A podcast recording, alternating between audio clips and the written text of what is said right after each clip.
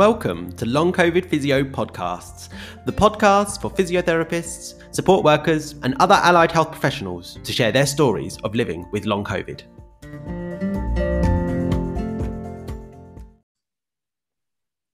Hello, and welcome to Long COVID Physio Podcasts. My name is Darren Brown. I'm a physiotherapist and I am living with long COVID. And today we have our guest, Grace. Grace, will you please introduce yourself? Yes, um, so my name's Grace Ferguson and I am a physio. Uh, I work mainly with the, within like a community team. So I go out to a lot of homes for people who can't get out to, to go to, to attend physio. And I do a lot of like, I'll take a bit of everything really. So like take equipment out to, to people, um, put care packages in place and things like that. So um, jack of all trades uh, but mainly a physio, mainly a physio. Uh, and I, yes, and I'm also currently living with long COVID. Oh, well, thank you so much for joining us today. It's lovely to have you, and it's lovely to have some Scottish representation. Whereabouts in Scotland are you? Uh, I live in Glasgow. Lovely, lovely. Well, yes. So I know that you and I don't haven't ever met in person. However, we have had the privilege of getting to know each other through our long COVID physio support group, haven't we? So I'm very grateful for you today uh, for coming to join us. And I'm going to apologize in advance for my increasingly um, heightened quiff uh, that seems to be getting higher and higher every podcast I do because I can't get a haircut. and my beard. Uh, my roots are horrendous. Like there's meant to be blonde there somewhere, but there's not. So. I may look at us like we're, we're just turning into cave people, aren't we? I mean, yeah, that's so true. Lockdowns do not suit our aesthetics. it's fine because you're not seeing anyone, so it doesn't really matter. Well, exactly. Except we're putting ourselves on podcasts, aren't we? Look at us all over YouTube. so, Grace, you mentioned you are living with long COVID as a physio, and so I wonder if you would do us the honour of sharing your story of living with long COVID. Yes. Um, so I so I was diagnosed with COVID back in October. Uh, the way my kind of journey started was I went for my yearly flu jag, and 12 hours later, floored with a um, a fever. Basically, woke up in the middle of the night with a fever and thought, oh great, okay, well I don't usually have a reaction to the flu jag, but I know quite a lot of people that have this year. Um, so I was just like, oh, you know, it's just my turn, my turn to have the reaction. So I thought, right, okay, man up. It was a Thursday that I got it, so it was like the Friday morning, and obviously I still had work. Um, so pushed through, got up the next morning, nearly passed out, which was really odd. Just felt everything kind of like drain from me, and was like, "Whoo, I'm either going to pass out or I'm going to throw up, one of the two. Um, push through. you do. You're like, I can crawl to my laptop and yeah. and place myself in front of it with a cup of tea and I'll be fine. Um, so sat there looking like utter shit, basically.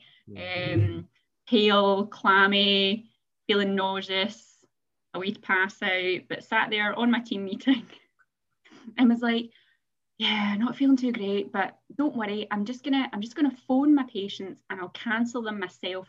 Don't get admin to do anything. It's a Friday. Shit always hits the fan on a Friday. I'll do what I can to help out. Um, but I'm not leaving my house today, basically. And they were like, Yeah, no, of course, like whatever, like as long as you feel okay. And I was like, Yeah, it's just this flu jag. Um, I'll be fine tomorrow, basically. Uh, and I, like I say, I know other people that had had that reaction. So it was like, oh, wait the 48 hours I'll be fine. But 72 hours later, I still felt rubbish. And I think it was the the Monday I woke up and was like, oh my god, like now I've got now I've got a, another fever, another temperature that's new because it kind of settled. Uh, I had this pathetic cough, and I mean like a I think it was even as strong as that. It was just pathetic, basically. Um, and I had like productive green phlegm. Uh, so didn't have anything um, anything else kind of symptom wise. Like still had my sense of taste and smell. I just felt really nauseous all the time, so wasn't really eating. uh, and I thought, oh, right, I'm going to have to do it. I'm going to have to book this test. Uh, went for that on day five of my symptoms. That's a COVID test, so, right? Yeah, sorry, COVID test, yeah. And I was so shocked when it came back positive.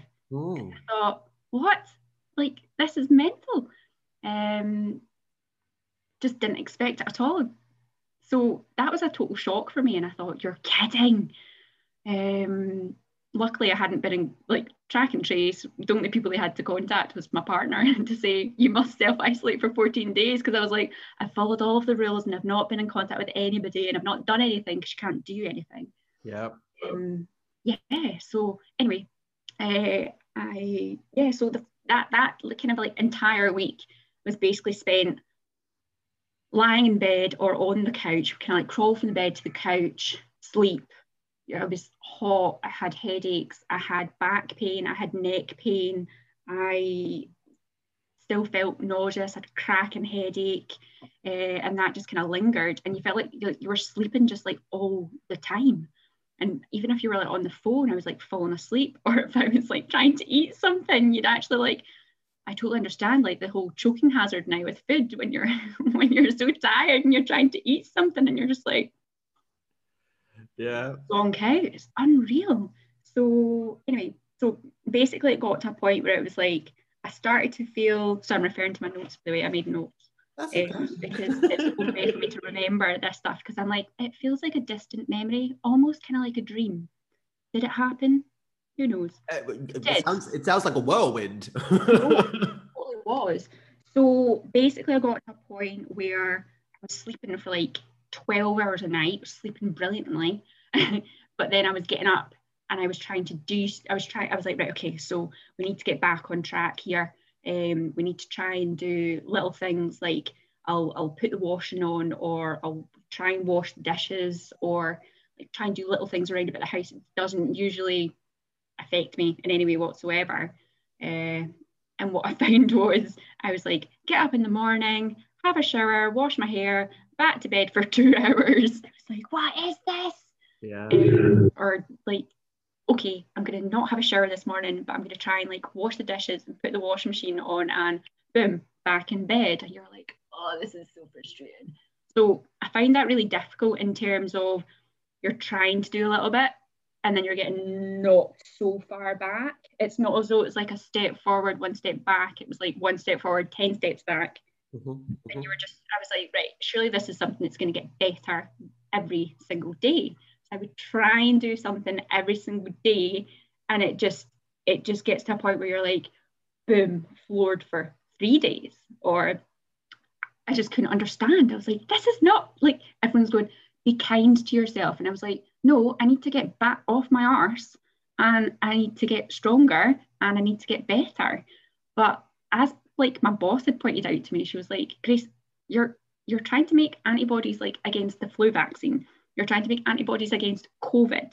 You have lost a shit ton of weight because obviously I didn't really eat for the first like 10 days or so.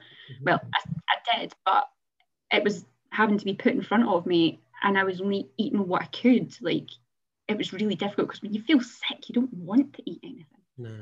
I lost a lot of weight as well. So I was like, I have no reserve whatsoever. Mm.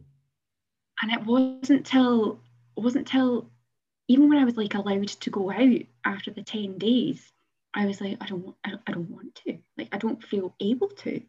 Uh, so I waited until like my partner had finished his 14 day isolation and was like, right, okay, let's go out for a walk oh my God, I couldn't believe how deconditioned I was just going for like a 10 minute walk around the block. Ooh. And I was puffing and panting, and I was like, this is unreal. I was running like 10K every Saturday morning. Literally, like the week before this all happened. Like, this is first, it's so debilitating and so dramatic.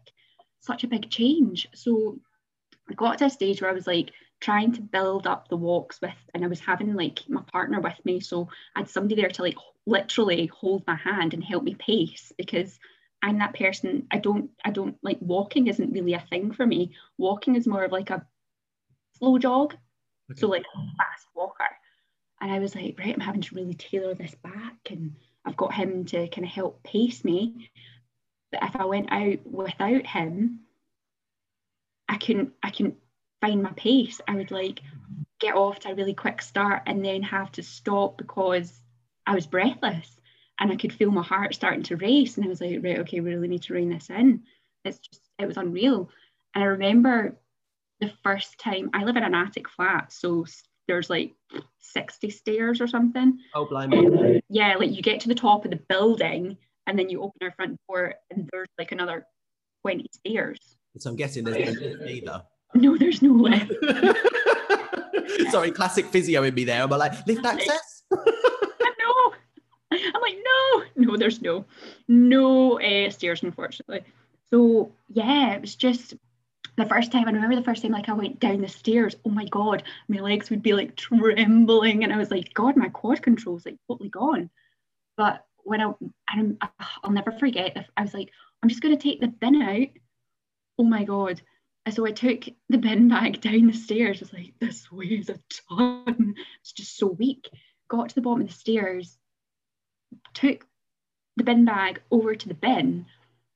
And I look, well, sorry, before that, I got to the front door and was like, whoa, I was totally overwhelmed by like so many stimulus. I was like, there's cars going, there's birds singing, there's people walking around. And I just I hadn't been out for like over two weeks and just thought, whoa, this is quite scary, quite intimidating. Mm. I thought, right, okay, I just need to get over, get across the road to the bin. Like, that's it. And I did that, chucked it in, and then as I turned around to come back, there was like somebody else walking up, like a guy walking up the street, and he was like, "Excuse me, love, have you have you got any money? Like my my my my electricity bills ran out, so I need to get more money to put on the key." And I was like, "I have COVID," and like ran back in. I didn't know what to do. I was just like, "No, I'm really sorry, I can't help. It. I have COVID." I think I was just like, "Oh my god, um, this is like the first person interaction that I've had, and the man asked me for money." And I was like, I have nothing on me. Yeah. I take my house keys um, I was like, I don't, I don't, I was so scared, and I came back in and was like, oh my god, Graham, you'll never guess what happened. And he was like, this stuff could only happen to you. You were just taking the bin out. Like what? So I was kind of from there. I was like, wow, like this is quite a, this is really intimidating and really scary, and I need to not let this take control of me.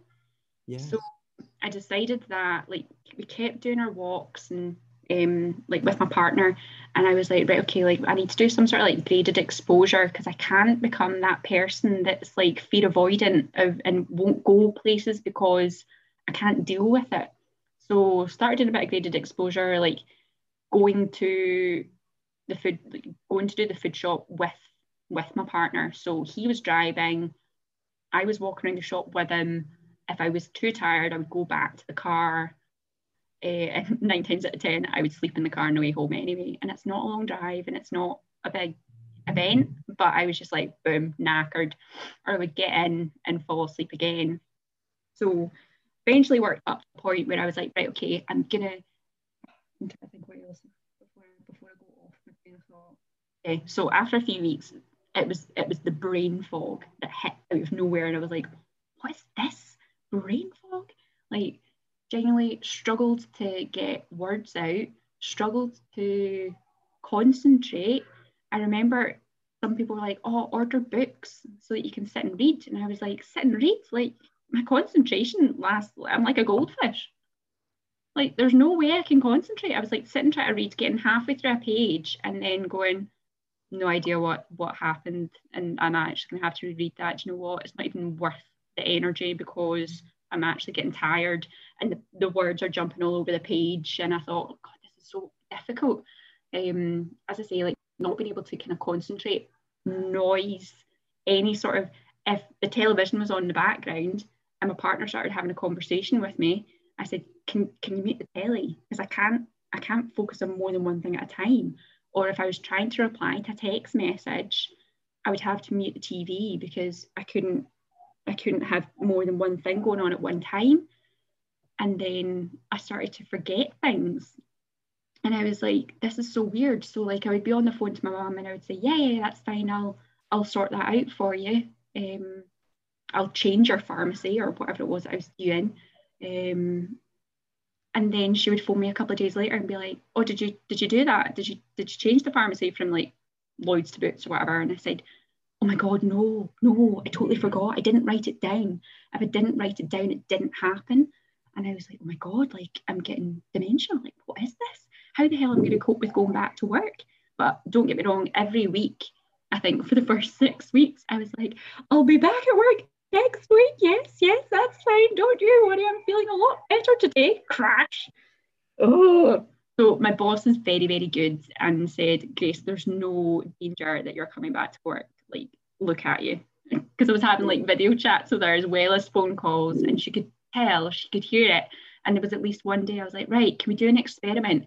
can we go online at like half eight in the morning and I'll chat through my caseload because like obviously I work in the community so I have a bunch of people already on my books um, and she was like okay let's try that and she like timed when I started yawning and when I totally would like go off and start staring into space or I would start she would ask me a question and I would be like I have no idea mm-hmm. I can't answer that because I couldn't process information. Mm. And I was like, how the hell am I going to make like clinical decisions? Because for some people, I'm the only person that's going into that house. There might not, they might not need OT, they might not need nursing input. And a lot of that responsibility falls on me. So I was like, oh my God, like I'm not gonna be able to do my job. Like what, what am I gonna do? Um, and like even my GP at one point was like, oh, can I, can I go back and do like light duties? And I was like, light duties in the community, that doesn't exist. Like we've we've we've got an admin team to do all the admin stuff. And once I've kind of like written my discharges, I'm on to phoning people. And right now I can't I can't hold a conversation with anyone. So let alone try and like problem solve and and listen and be like, okay, so taking bits of information, going, right, so what we need to do is we need to do this, that, that, that, that. I was like, there's no way that I can function at that sort of level. So yeah, I was in, like I say, tried to get back to work several times, and my boss constantly went, no, no, no, no, no. So anyway, so from a like a symptoms point of view, I ended up things started to things started to settle. Um, aside from the brain, the brain fog that was horrendous, and I actually ended up putting a post out on Facebook just to be like, look, um, I've had COVID now for like the last five weeks or something. I can't remember when I posted it, and like this is how I was at the start and this is how I am now and please just understand if you message me I might not reply straight away um, or my response might be quite short because it takes a lot for me to reply to a long text message um, I was like, it's easier for me to text than it is for me to speak on the phone because at that point I was struggling to actually put sentences together and not get upset and frustrated at myself. Mm-hmm. And a friend who is a speech and language therapist actually reached out to me and said, Your word finding difficulties um, and kind of like word association stuff sounds like it's definitely in relation to your uh, your fatigue um, as opposed to like you're getting dementia kind of thing. I was like, oh, that's really reassuring.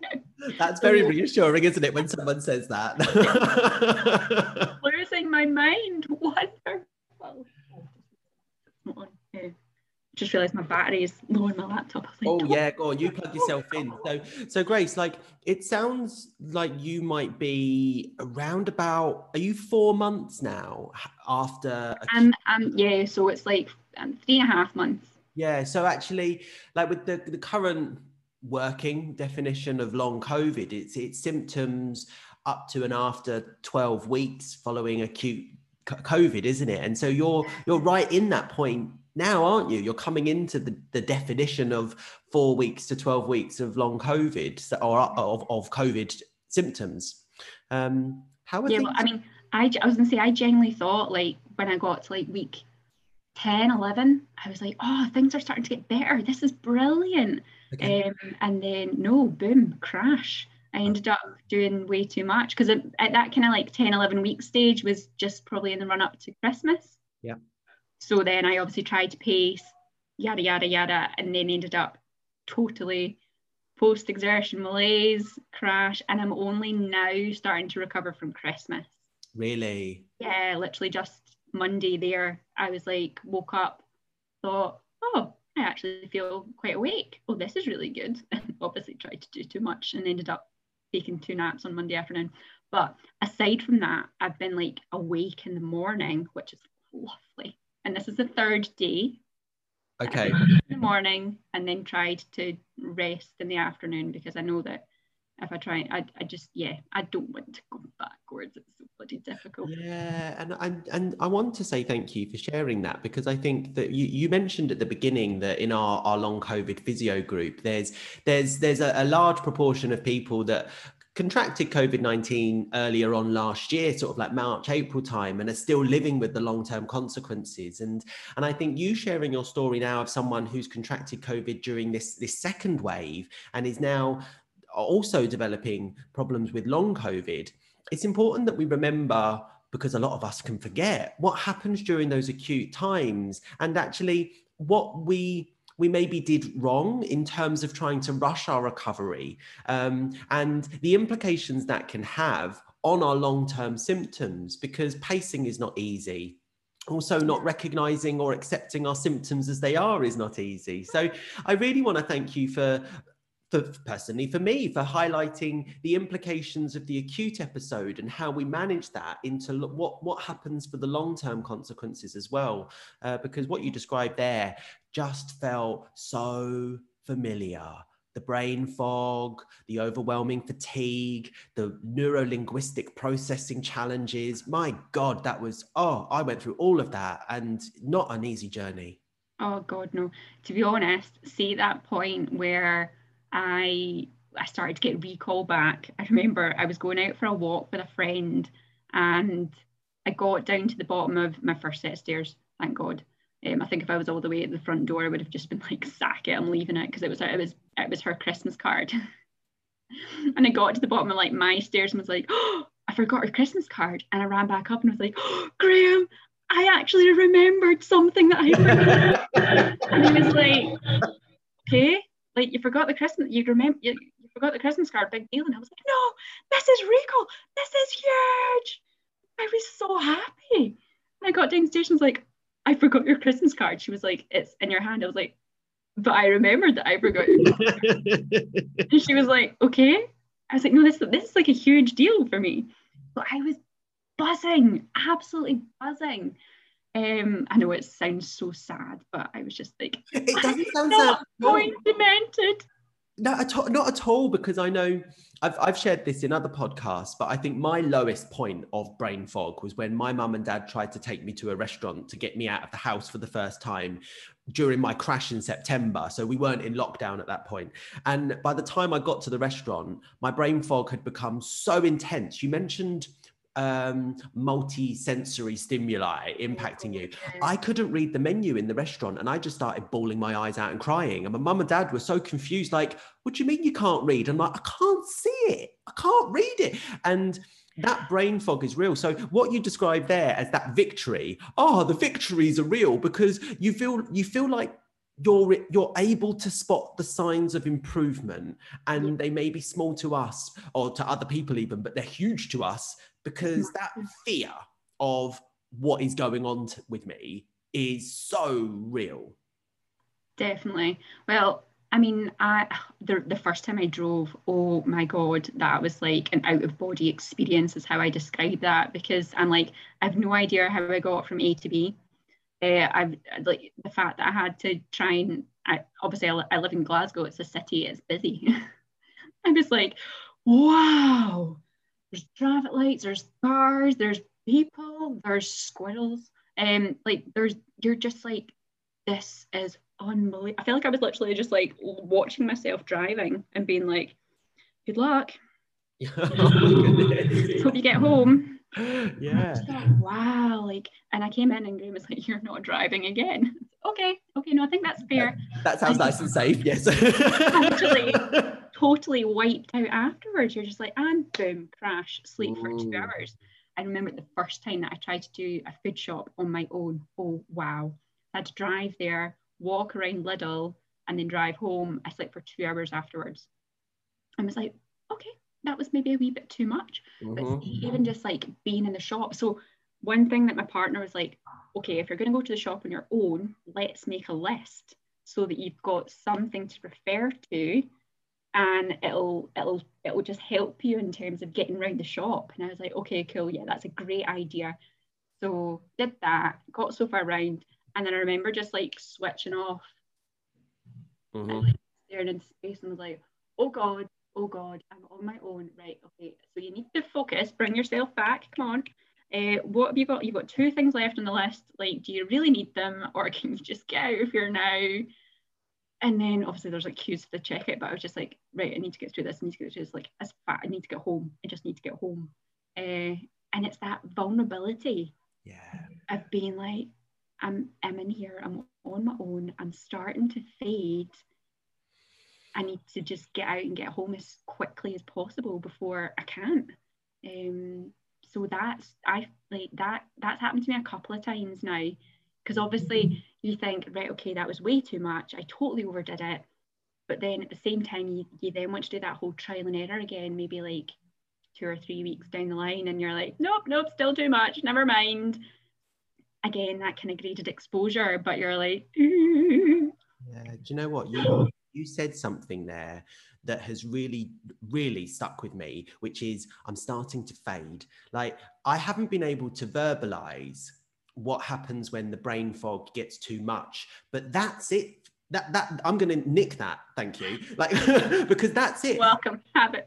You do just start to fade. It's almost like you've reached saturation point and it's like, yeah, gone. Yeah, switch. It's just it's like a switch it just goes like mm. i remember we went out to get like our we went out to buy our christmas tree and I ended up, I was so excited, obviously, about getting the Christmas tree on the 1st of December because I'm not usually allowed it that early. So when we went out, picked it, and then I remember just like getting in the car. In fact, yeah, getting in the car, and I slept the whole way home. And I was like, well, that was like, we didn't even do anything.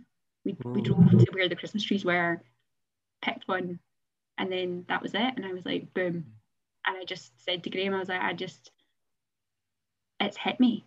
And he knows now, like, see if we go, if we go anywhere and I say it's, that's just hit me. He's like, right, okay, let's just get home. Um, because even if I walk too far, remember we did that one day, we'd walked too far. And I was like, oh my God, it's just hit. Like, I just need to, I just need to lie down. And we just change our route and go most direct.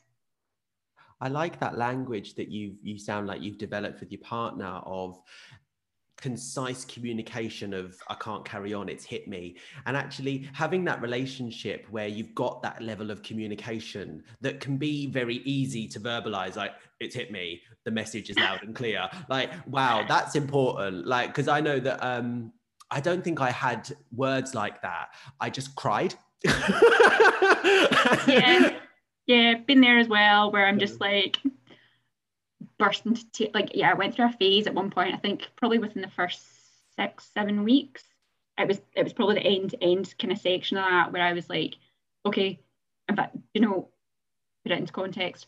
I remember after like the first couple of weeks, I felt like I had to justify why I was off work. So mm. I felt like I almost had to I, I would like text my boss like twice weekly updates to tell her exactly what I was doing. And I was like, oh, I'm going to try some cognitive work today and try and read something, or I'm going to listen to a podcast. And then I started writing it down. Um, I started to do like a, an activity diary and take photos.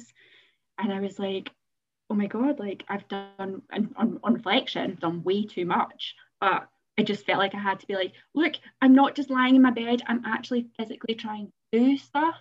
Mm. And then because I wasn't getting anywhere and I was obviously just still getting knocked back, getting knocked back, getting knocked back, I think I got to a point where I just got, I just felt kind of abandoned. Like I remember phoning my GP every kind of fortnight.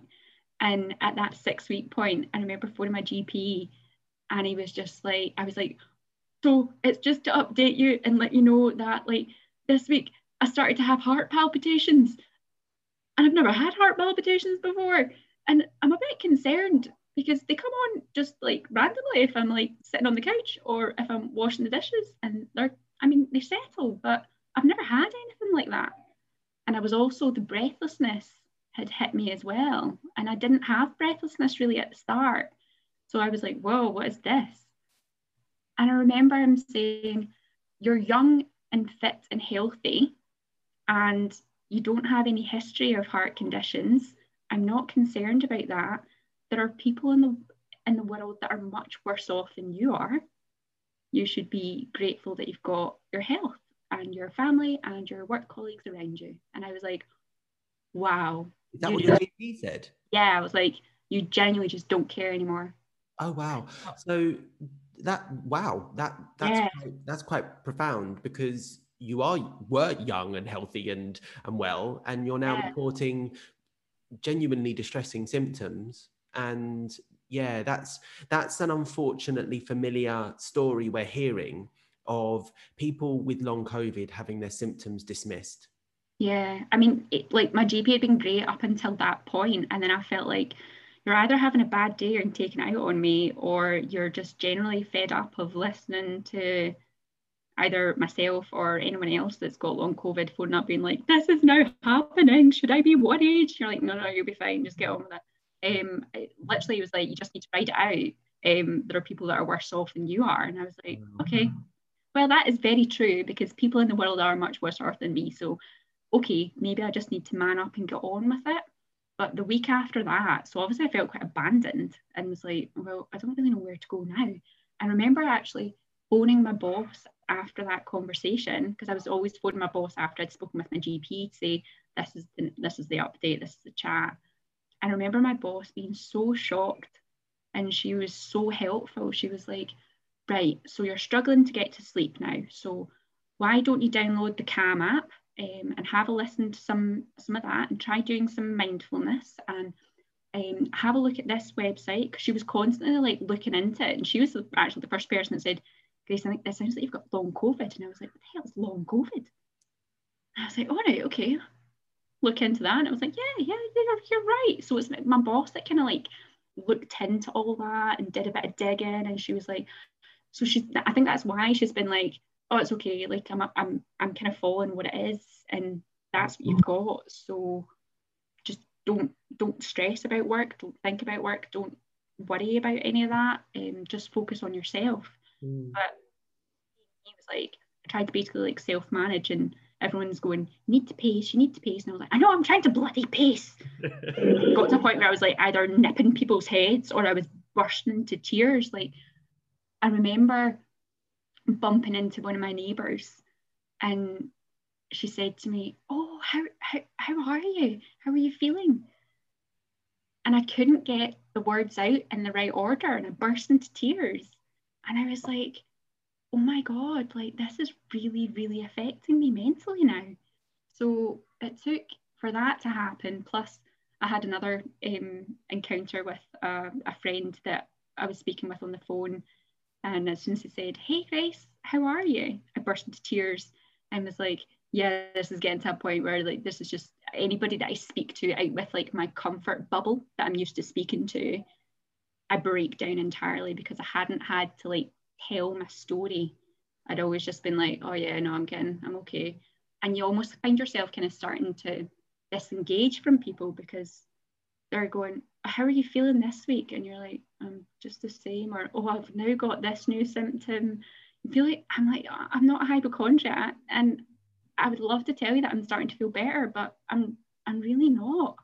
And you just, it, you're like, I wouldn't be surprised if you stopped texting me because I would probably quite depressed texting me and being like, oh, that's a shame. Hope you get better soon. Or, but I'm really lucky. So like when it got to that kind of point, and I was like, right, okay, I need to speak to another GP. So basically phoned up, asked for a different GP, and that GP has been fantastic. She's been really, really good. Um, she actually started me on some medication, which has really helped. We've changed it as well because I had a bad reaction to the first one. And she was like, oh, don't worry, we should try something different. And she's been really good in terms of saying, you're not alone.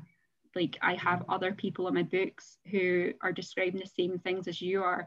And I think the last time I spoke to her, which would have been a couple of weeks ago, I mentioned the spoon, the spoon theory stuff to her. And she was like, What is this? Um, I feel like every time I talk, I'm like, oh, so I find this out. And she's like, okay, let me write that down so I can pass it on to other people. Um, so she's finding that really useful because she knows that I'm constantly, I'm like, oh, I'm, I'm, I'm in a I'm in a support group uh, that's got physios. I'm not alone in the world. And she's like, brilliant. So yeah, I just think like she's been fantastic. She's been very supportive. Uh, as has my boss and a lot of my work colleagues. But like I say, you kind of, I've kind of got to a stage now where I was like, I can't let this get on top of me. So everyone that's been saying, need to be kind to yourself. I'm like, okay, I give in. I've mm. I've accepted I've accepted that I can't do what I used to do, which was teaching Pilates and teaching pole fitness and running and being a physio and doing HIIT classes and honestly, like, I think that's I my, my boss kind of made me see. She said you have to say to your GP because they don't know you. Because I'm never at the GP. Um, she said they don't know you. You need to tell them how you were, what you were like before. And I was like, yeah, that's a good point actually, because I'm phoning up and saying this is what's happening. But usually, like I'm that person that doesn't. I don't. I don't sit down. My my work colleagues refer to me as like a Duracell bunny because I'm mm. I'm non-stop. I'm a I never I, like I'm a I'm a, I'm constantly overworking. Yeah, yeah. Um, go I struggle to go from five days to four days and and not have a full-time caseload. So going from like being non-stop, like getting up at seven o'clock in the morning and and not sitting down until like 11 o'clock at night and going to my bed to now not being able to do much exercise, I've had to really focus and get into like a routine. I've I've actually touched base with. I know like I'm not part of like a long COVID um, clinic or anything like that, but I've kind of utilised like my work colleagues. So I've done a lot of pacing, fatigue management, and stuff with like OTs, um, which is brilliant because one of the big things I was doing was yeah I was making an activity diary and writing down everything I was doing, but didn't mean anything.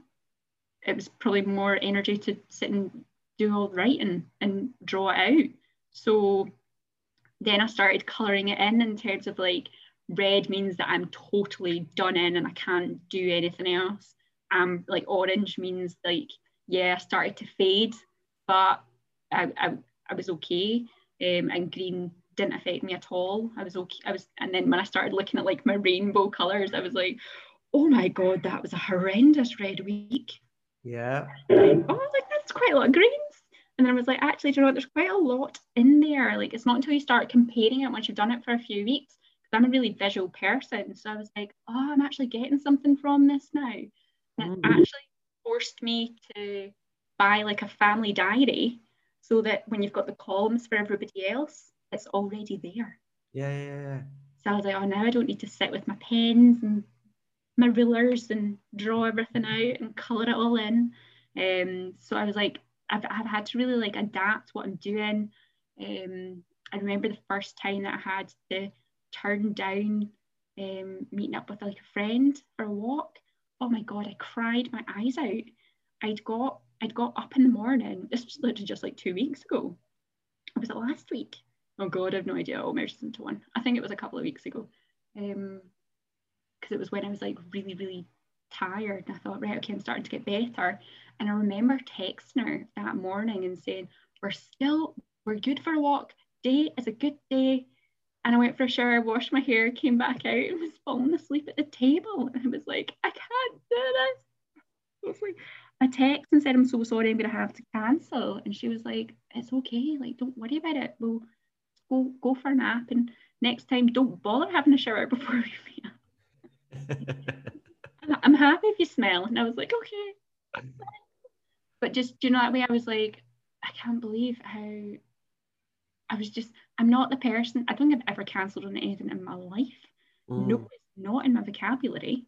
Um, and probably anybody, anybody that knows me knows, oh, if we ask Grace to do it, she'll more than likely say yes. So sometimes I'm like, I'm going to avoid that question. um, but yes, I find it really difficult because I'm so used to like, I'm such a giver. I'm such a giver. Like I constantly do things because I want to help people. Even I kid you not, like I usually teach Pilates. Mm-hmm. I've been doing it on Zoom. And I remember like I was I felt I had to text, like message my my clients and be like, don't worry, I'll, I'll try and do a video next week. And I remember doing, oh, I think it was a 20 minute or 30 minute video um, recording. And then I sent the recording out and then I couldn't move for two days.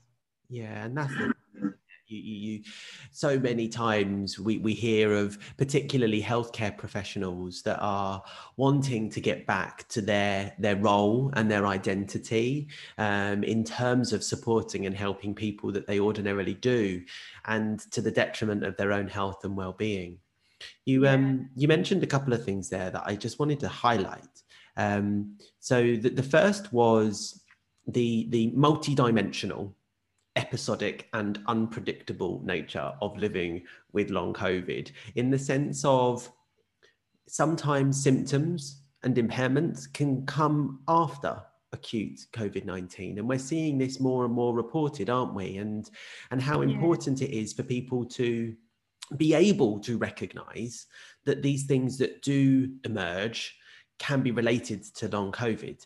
And I think this is why it's becoming increasingly more urgent that people living with long COVID are appropriately assessed um, and therefore identifying what is and what isn't related to long COVID, because there, there are obviously signs and symptoms that could be due to other health conditions as well.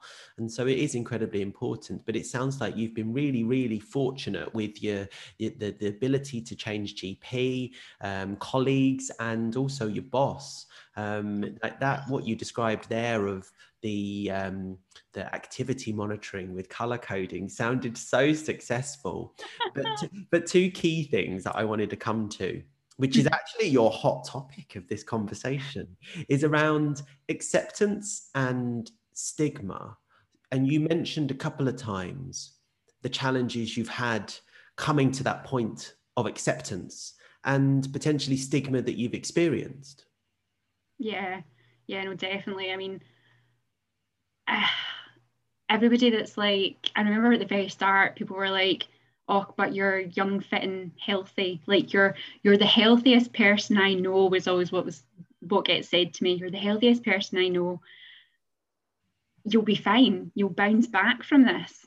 And I remember thinking, yeah, no, like totally agree. I, of all people, had said like, yeah, no doubt, I imagine like I'm high risk in terms of I'm going in and out of lots of different houses. I'm exposing myself to COVID pretty much. So I can't, but I, I never thought in a million years if I got it, it would it would do this to me. Like mm-hmm. like like I know people that have had it and gone back to work after like the 10 days or the two weeks. And I was like, that'll be me, definitely. But it's not. And I remember I ended up speaking to a counsellor at one point, and she said, um, "You keep mentioning that you've been off work for for so long. Like you've only been off for like at, at the time it was like she said you've only been off for three months. That's not a long period of time." And I was like, "But it is to me. Like I've only ever been off work for two weeks. I am like this is not normal. I I'm a total worker bee. I love my job. It's part of me. It's who I am. It's why I do what I do because I want to help people. And I do that in so many different aspects of my life. Um, I can honestly say I probably didn't actually take any time for me before COVID. Um, and now it's kind of really making me think and go, right, okay, I need to plan and prioritize. What do I need to do today? What do I need to give up? What like I'm much much better at that. Um, and my mum's also got used to have to phone my parents every single day. um, and I mean they're both they're both shielding. Um, and like my dad was in hospital in May last year, so I ended up having to go and live with my mum to look after her. Um, and then when my dad came out, I had to look after him as well. So fortunately at the time I was able to work from home so that was brilliant but now I still need to look after them so like I'd be feeling crap and be like, right, mum, let's do the, the online Tesco food shop. And like having to stay on top of like booking slots to make sure they get fed. Um, because I'm certainly not driving an hour to go and get them anything. Um, and I'm very fortunate they've got a fantastic neighbour uh, who actually ended up feeding them Christmas dinner on Christmas Day because I couldn't go through. Yeah. So do you know, like honestly, I was like, it's it's so much. And I mean, when I'm doing the Tesco online food shop, it is a mission because there's a story for every single bloody item that is going into that basket. And I'm like, Mum, give it a break. Just tell me that you want you want cheese. Leave it at that. I'm like, I'll put it in the basket. Absolutely. And then the added thing for my dad as well is like he's he's got lots of lots of hospital appointments. And I remember I remember him saying, I have to go for like an endoscopy or something on like the 3rd of November. And I was like, that's the day that I'm due back at work um, after like four weeks or something. I was like, I can't, I can't take you. But oh, in fact, you know what? I'll just take an annual leave day and I'll come and take you through. And I mean, that's like a probably a three hour round trip for me from here to get him to go there to come back and da da da.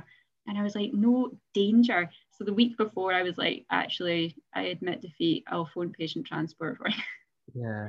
And that getting to that point of acceptance it, it is is really difficult isn't it? Because you have to accept your limitations. And i think you know the the, the topics that you've raised around stigma stigmas stigma's probably related to that isn't it? Because stigma is a really complex topic in terms of the fact that it can be self stigma or in fact it can even be perceived stigma uh, as well as you know structural and ever ever present by by society. And if we have self stigma around our disability that we're experiencing and not wanting to accept it, it also makes yeah. it incredibly challenging to therefore implement the strategies we know that are going to work for us because we're trying to fight against accepting that we are currently living with an episodic disability.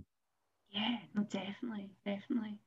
Mm. Um, oh, I was going to say something there, but I've totally lost my train of thought. I find like I think I've heard you say it in like some of the other podcasts as well of like you like we're health promoters. Like we we encourage people to to do exercise. We encourage people to stay active and and it's really against the grain to try and just sit down on your backside and put netflix on for me anyway.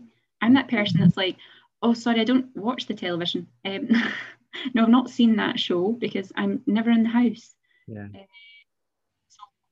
it's just so it's so I feel so and at the same time you're also like you don't want to become so deconditioned that it's going to take you even longer to get back to that starting point. So I think I've certainly always been I remember I'm like why did I why was I doing all that back like week two? I was trying to do like shoulder bridges and bent knee fall outs and my legs are going I was like, I just can't let myself get this deconditioned and try to push through. And I was like, clearly looking back now, hindsight is a wonderful thing. Mm. And I remember also being like, everyone's telling me to rest. Everyone's telling me to rest and just listen to my body. And then after like, I remember after like six weeks, I was like, no, like seriously, how long does this rest period last? Because I'm fed up. I need to do something. And like I'm bored. Like I can't. And that's where our, as physios, our training, our core beliefs, the the the entire maxim mantra of movement is health, then makes this so difficult because we almost feel that we're going against our own core beliefs by resting. Um, and even though you know it's going to be the right thing to do, your subconscious is telling you to do something different, which then, you know, you mentioned earlier when people are like, just rest, just pace. It's like, I am resting, I am pacing, but am I resting? Am I pacing? Because back in my subconscious, I'm being told to just get out there and crack on because we've been indoctrinated into this belief, which is right for some health conditions, but isn't helping us with this one. I know. Oh, it's funny that you say that because one of my friends has cottoned on, and I'm like, oh, I did too much yesterday, and she's like, what did you do? I'm like, I went for an hour long walk, and she takes me back saying, and. Got eyes on you. Eyes I'm like, oh yeah, maybe made soup and did a washing and cleared out a few drawers. She's like, ah, oh, there we go. Mm-hmm. Yeah. Where's your colour code chart again? That in. Yeah. But, but having that that support is actually useful. And I think we, we've seen it so many times, not only in these podcasts, but also in our group amongst physiotherapists, that it's not easy to learn to rest and pace. But that also comes from accepting our limitations and probably is highly linked with stigma and shame. Shame that I um, I can't be part of the response that I like to be able to do in the current global pandemic, alongside my my my work ethic and my peers and my colleagues that I want to be supporting, and that just makes it such a an onion layered uh, situation yeah. of accepting where we are, so that we can give ourselves the permission to stop, rest, and pace. I know. And it's not easy, is it? Honestly, I was like, if one more person says be kind to myself, I'm gonna punch them in the face. And then I was like, no, no, I get it. The obvious response to be kind to yourself. No, I know. I'm like. Do you know what? I'm gonna I'm gonna tell you something. So I had a conversation this week where you mentioned it earlier when people say, "Oh, how are you?" Oh my God, I don't know that I can. I I I I was really transparent, and I, and I, I don't know if I was maybe too transparent at the time. But I went, "Thank you for asking," but I don't know that I like that question anymore because I've either got to lie to you or I've got to tell you the truth that you don't want to hear. And and also, I don't know because I could tell you an answer now, and in an hour's time, it could be a different answer. so I'm going to say, "Nice to see you." no, it's so true. And I guess like the lucky thing for me just now is that I don't I don't have that much interaction outside. Like I'm I'm still off work. So aside from like speaking to my partner every day, I'll phone I'll, I have to phone like my parents and they're like, How are you? And I was like, today's a whatever day and blah blah blah. But yeah, like I totally understand where you're coming from in terms of if I was seeing lots of different people and I was constantly being asked, How are you? How are you? How are you? I'd probably just be like, I can't answer that today. Mm-hmm. I, can't, Can't do it. And I mean, see, initially, I had lots of people text me being like, How are you feeling? Blah, blah. Now I don't get so many texts. probably because everyone's like not texting her, she's just depressing me. Um, but no, I think it's also possibly partly because I've done a couple of Facebook posts and said, like, look, this really tires me out and that really tires me out. And like let me get back. I remember I've got one of my friends actually said, um, don't worry about replying to me straight away. Just send me an emoji to let me know that you're alive and oh, reply. Oh, that's really nice. That's understanding, that is, isn't it? That's real understanding. I'm like, thank you. That's very kind. Because as much as it can be difficult to respond and difficult to um, have the right answer at that time to respond, um, it it it just makes you feel oh my god what's the word i'm looking for it makes you feel still part of society and also loved when someone just says hi no.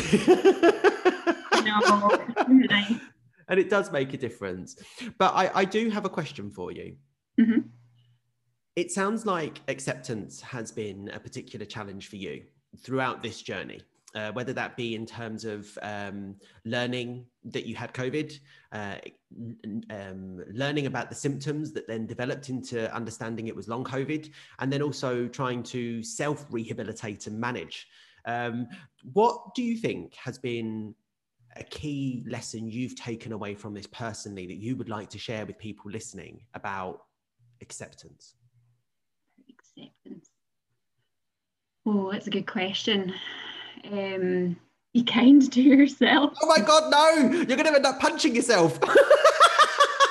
no, no. Um, oh, if you're, I know if you're anything like me, it takes it takes a lot for me to turn around and say, it doesn't take a lot for me to turn around and say, I'm wrong or I don't know the answer to that. But in terms of it being me assessing me kind of thing, like I, I was like, no, like you've had viruses before and you've been fine. Like you just move on, you get over it. But this is relentless. This is this is something that you don't know what's going to happen on a literally a day-to-day basis. Um, it's taken a lot for me. Like I remember at one point I had like a walk planned with somebody on like a Monday, a walk planned with somebody on a Wednesday, a walk planned with somebody on a, a Friday. And now I'm like, I can't do that because I've no idea. And I've no idea how I'm going to be on the day. And I would, because I've made the plans, I don't want to cancel them. Um, so it's, yeah, in terms of acceptance, it probably takes for you to go through it all to, to make the mistakes. Mm. Um, to actually realize, oh, do you know what, that isn't the right thing to do.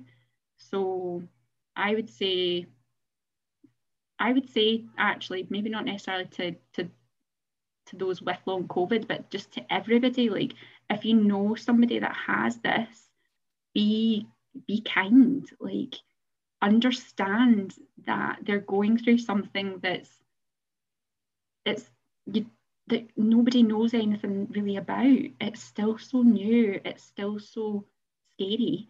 Um, and yeah, just be patient and be kind to your friends and just check in with them every so often. Don't let them fall off the radar. Um, as I say, my my friends and my work colleagues and my family are, are I, I just feel so so well supported. Um, I can't fault anybody. Um, and I, I, think I went through a phase where I was eating like a scone a day, never mind scone Friday. I think I was eating a scone a day because my partner's mum was just dropping off food left, right, and centre. Oh, nice. I was like, this is wonderful, but I don't think I've ever ate so many scones in a month. um, she was like, if you're eating it, don't care, just keep eating, just keep eating. Um, but yeah, so I guess it's more listen to your body, um, don't push past that point because there is literally no return. Mm-hmm. Um, you will suffer for it. Um, yeah, I think that's probably. So learn, learning to differentiate between the appropriateness of push versus pace. Yeah. Um, and be kind to ourselves and others, even though we find as we've discussed, that sometimes that can be very frustrating. Um, but yeah, kindness goes a long way, doesn't it? Kindness really does. And kindness comes in many different shapes and sizes. And sometimes that can be a little emoji, sometimes that can be a rogue, hey, how you doing? And sometimes it can just be a smile or a wink but um, it goes a long way. And so grace i wanted to say thank you so much for not only sharing your story with us today but also your experiences uh, your your ability to be vulnerable um, and hopefully um, i know that i've learned a lot from this conversation. Certainly take the thing i'm taking away is that use of the phrase i'm starting to fade yeah. that's that's really stuck with me so thank you for that. And i hope that people that are listening to this can also learn an awful lot from your experiences. So thank you very very much. You're very welcome. I'm actually now starting to fade. Oh well about time we stopped then hey? So i'll stop the recording so thank you grace